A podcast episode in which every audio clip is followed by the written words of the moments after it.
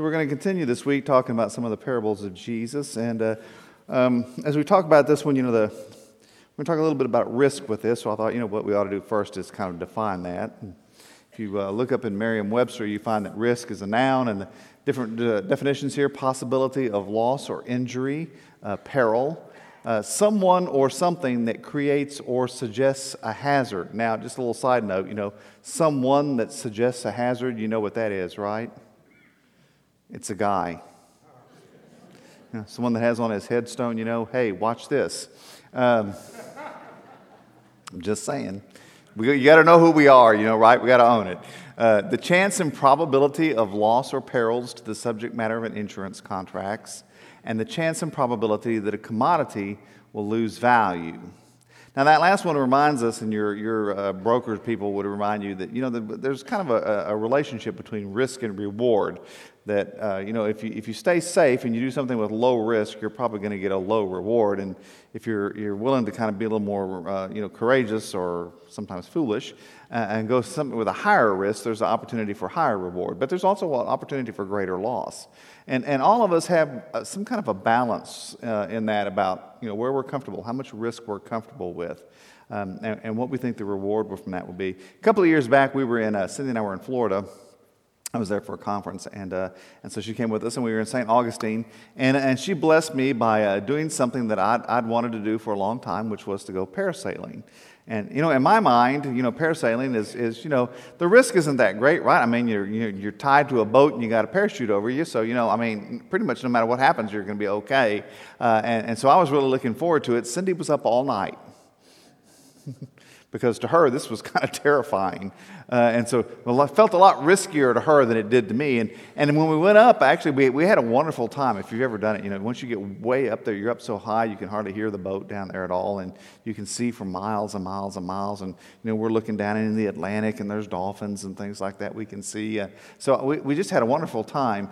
But, but for me, you know, it was, it was a lot of fun and, and, and was rewarding, but I, I didn't feel that risky.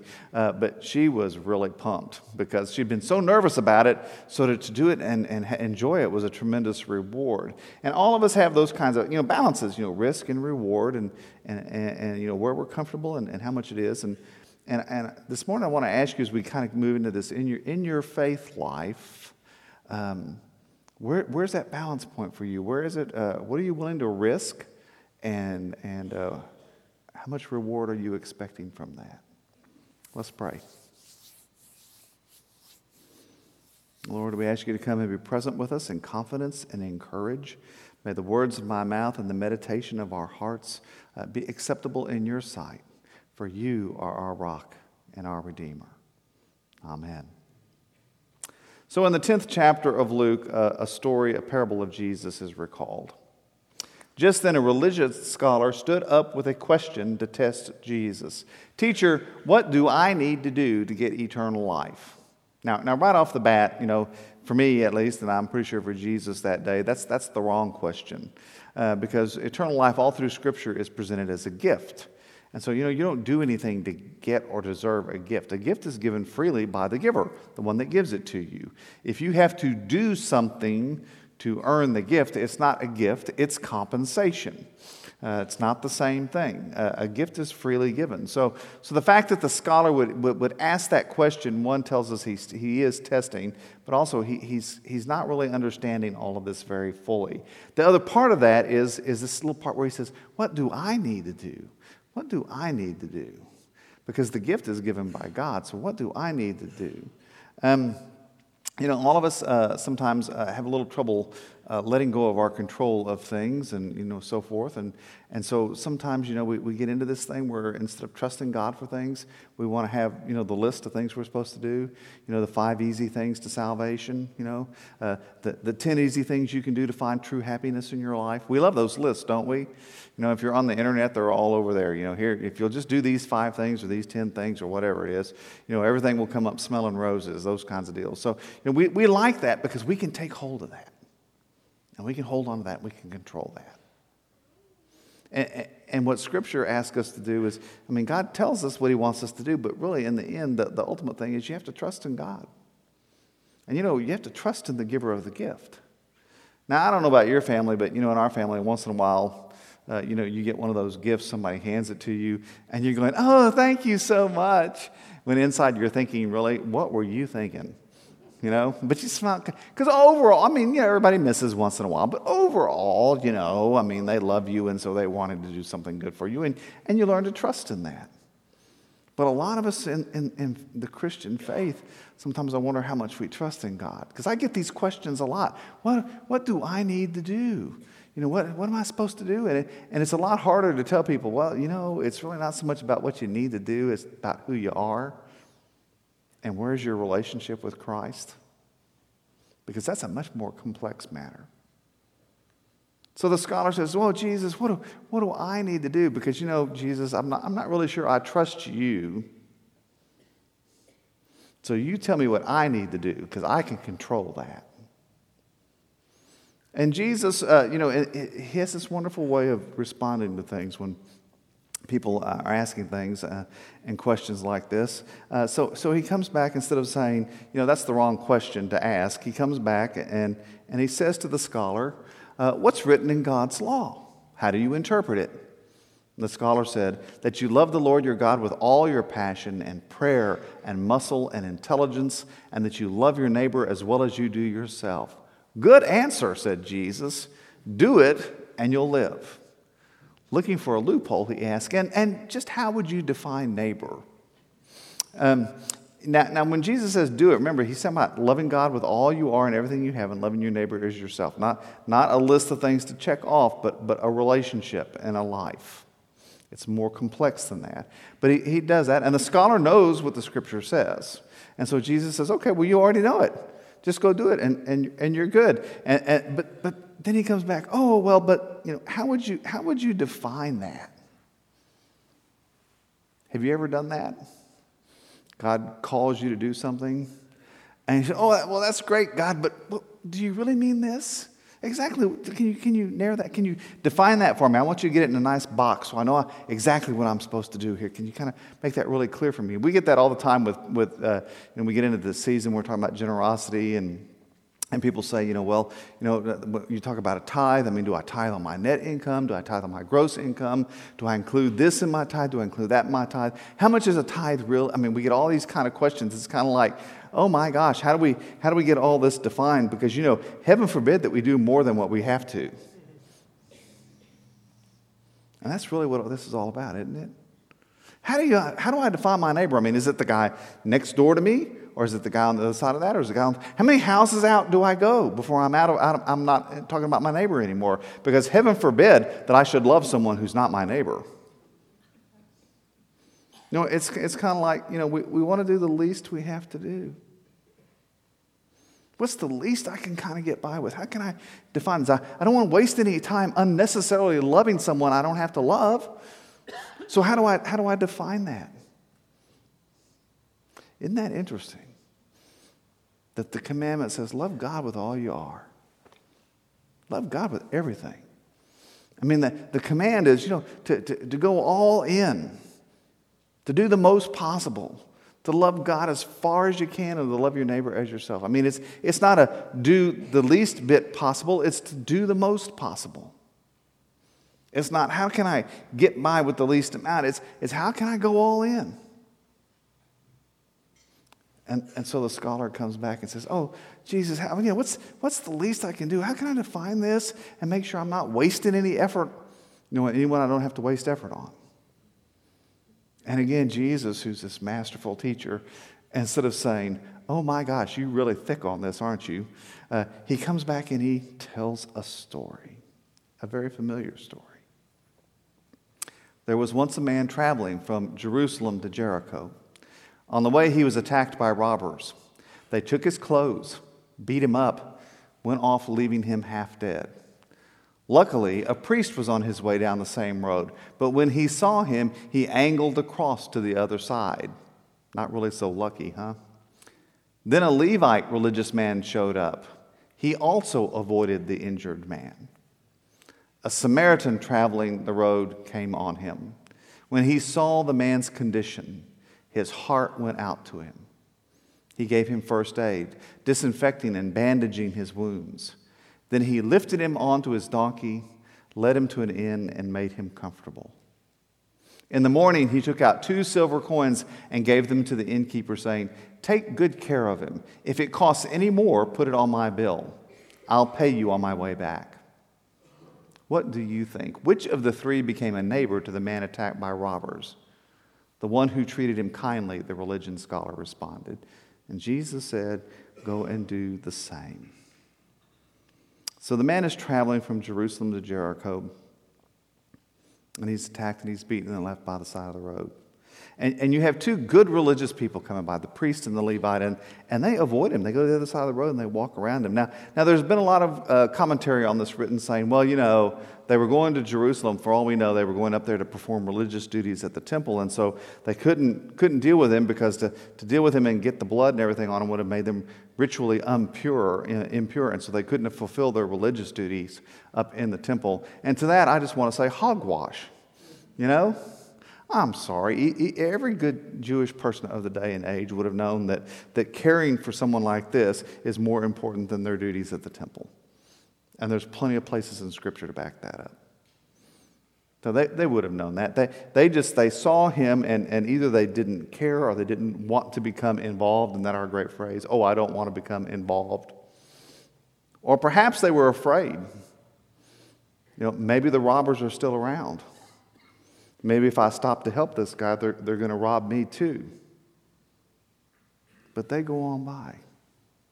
And then this Samaritan comes along. Now, you know, Samaritans and Jews don't get along very well with each other at this point in time. They have disagreements about some religious beliefs and where they should worship and how they should worship. And, and to say they disagree with each other is really a pretty gross misunderstatement. Uh, they, they, they were, there was a lot of animosity there, a lot of hostility between those two groups. And so the Samaritan passes by. And we assume the man on the road's a Jew, although we're not told that. But this Samaritan passes by and he sees him laying there. and Peterson says his heart went out to him. He had compassion. That's the word we would use. He had compassion. His heart went out to him. And he just couldn't leave him there. And so, whatever the risk involved in, in, in taking care of him, whatever the cost was, he, he just couldn't turn his back on him. And he picks him up and he puts him on his donkey, takes him to the inn, gives the man two coins, enough to put the man up for about a week, gives the man two coins, and says, Whatever he needs, you take care of it. When I'm on my way home, coming back out of Jerusalem, uh, I'll stop and pay anything else that he owes. Just put it on my bill. Now, that's just this, this open ended contract. You know, we don't do that hardly ever, do we? I mean, um, you know, somebody comes to work on your house and what you get a bid. This is how much it's cost. You need repairs on your car. You, you, you get a bid. This one, somebody's going to paint something. You get a bid. And, and this is what's going to cost. And if it's going to be more than that, they have to call you and get permission to, to do more, right? I mean, this is how we do it. We want, we want to know ahead of time what it's going to cost. We just don't have that kind of open ended uh, uh, contract with people. The only one I can think of that's, that's open ended like that on a regular basis right now is when we get married, and that's an open ended covenant. I celebrated a 50th anniversary with someone last night. Got to, to renew their vows, so that was on my mind. But, but, but you know, I mean, it's just, it's just open ended. Whatever he needs, just do it. And when I come back, I'll pay for it. This open ended generosity. And how often are we willing to do that? To just say, okay, yeah, whatever it takes. Whatever it takes, that's what I'll do, God. So then Jesus, having told the story, he turns to the, to the gentleman that's standing there, the scholar, and he says, so, so which one of these three, which one of these three was, was the neighbor to this man? Which one of these three? Now, now, normally, under normal circumstances, and 90% of the time, that gentleman would have identified as his neighbor either the priest or the Levite because they were like him. Jewish, good people. I mean, he understood that. But Jesus has just told this story where someone who is so different and actually who he probably under normal circumstances would not even want to associate with and would look down his nose upon is the one who's had compassion. And he's forced to say, Oh, the Samaritan. And Jesus said, I mean, it's, that, it's that open ended generosity. You know, sometimes your neighbor isn't, isn't just the least of these. It's, sometimes it's not just the guy next door to you. Sometimes it's not the guy that looks like you or sounds like you or dresses like you or uses the same language as you are. You know, sometimes, sometimes your neighbor is somebody really different, but, but it's open ended generosity. And the scholar just has to say, yeah. He probably didn't like to say it. He probably didn't want to admit it. And you notice he doesn't say the Samaritan. He doesn't use the, you know, he says the one who showed him kindness. You know, can't even speak the name, but he has to admit it. And, and then Jesus says, okay, well then uh, go, and, go and do likewise. Now, here's the interesting thing with this parable that, that doesn't always come across. If you take this parable in the original language and you lay it out grammatically structured, what Jesus is really saying when he says this to the man is okay.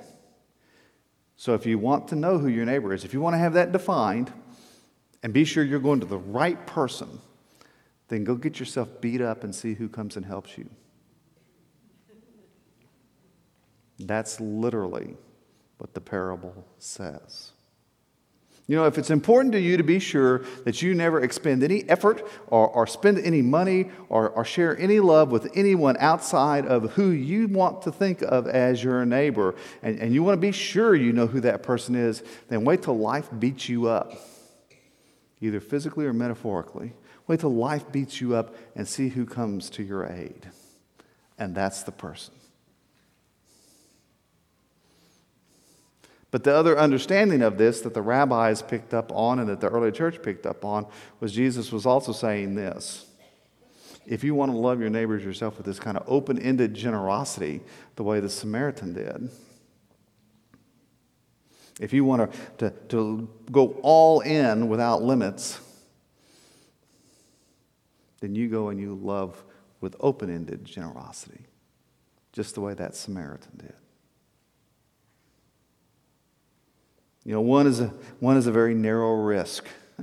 Just, just do the least I can do, you know, just my, the people I want to do it with and all that. And the reward is, is very small. And the other is a much more open ended risk and a lot of, of danger and possibly cost involved, but the reward is great. And which do we choose? So, in the late 80s in Corpus Christi, in my uh, small group, my Emmaus reunion group, one of our members shared with us that he had uh, uh, been diagnosed with AIDS. Uh, in the late 80s, we didn't have the medications we have now, so I want to be really clear. I don't want to make anybody freaked out, but uh, it was a whole different scene. We didn't have the kind of medications and, and the ability to deal with that like we can now. Uh, we didn't have the knowledge of the disease that we have now. We didn't understand it very well, and there was a lot of fear around that. And so he shared with us that he had AIDS. And he asked us in our small group if we would be willing to be his caregivers. And see, over the past several uh, years of his life, uh, some of his lifestyle choices and so forth had been such that his family had pretty much abandoned him. And even after he, he changed that and changed those choices, uh, his family still would have nothing to do with him. And we were very much aware of that. And so he came to us knowing that he was going to die, and said, Would you be my caregivers? I said, I, I know this is a big ask, so I'm, I'm, take some time and think about it. And that time, Ashlyn was two years old, uh, and I went home and, and, had a conversation with Cindy. We were both very nervous. We didn't know uh, what all this would involve, but we knew as things progressed that you know it would involve some fairly intimate kind of tasks. That, that there would be some exposure uh, and, you know, I have this young child at home, uh, and she's worried about that. I'm worried about that. All of us were worried about that. And, and uh, we came back together a few days later, though, this, this small group, and, and we said, okay, we, we've all we've thought about it and we've prayed about it, and we all felt that God called us to do this. And so we became his care group. Uh, we picked up his medications. Uh, we cleaned his house. We cooked. Uh, we cleaned up things around the place, and as time progressed, we cleaned him up. Um, it was both very gut churning and emotionally difficult. Um, it was also very intimate and at times very honoring. It seemed like it went on forever. It really was only a few weeks uh, that we were involved in that. Uh, but a few days before he died, he, he called us back in his room. We were all there that evening. We'd fixed dinner and everything. And he called us back in his room and he said, as, as I went into this, he says, I want to thank you guys. He says, My greatest fear in all of this has been that I would die alone. And you guys have been the hands of Christ for me. He died a few days after that, and we were his pallbearers at his funeral. And, and, the next time we all got back together after that, we all said, You know, I don't, I don't think I've ever done anything that I, that I felt more honored to do. I, I don't think I've ever done anything that felt more powerful or more rich or well, I, I felt more immersed in God's love. And to this day, it's still one of the richest things I've ever done. It was risky and it was scary, but it was powerful and it was rich. So I want to ask you, I want to ask you in your, in your life of faith where you're at.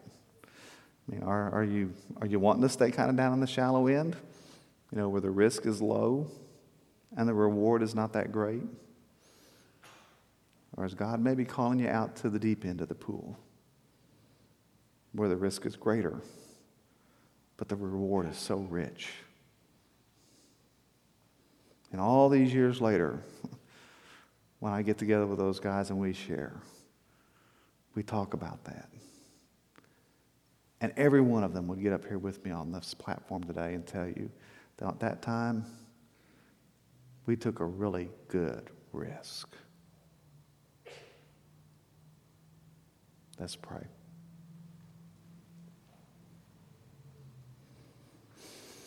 Mm.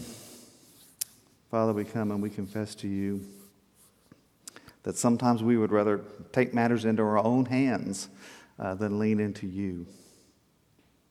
We would rather have a list of things to do than, than to work on who we are and our relationship with you and our brothers and sisters.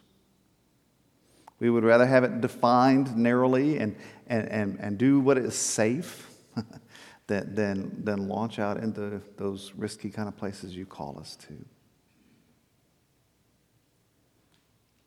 So we ask you to come and surround us in your love, to move us from that uh, what's the least we have to do mindset to, to how can we be all in kind of thinking and feeling. To move us to that place where we're willing to, to lean into you and to trust you. To know that when we move to the deeper end of the pool, you're going to hold us up. To be willing to love with open ended generosity to take that good risk so that we might be immersed in the richness of your love. And we ask this in the name of Jesus Christ. Amen.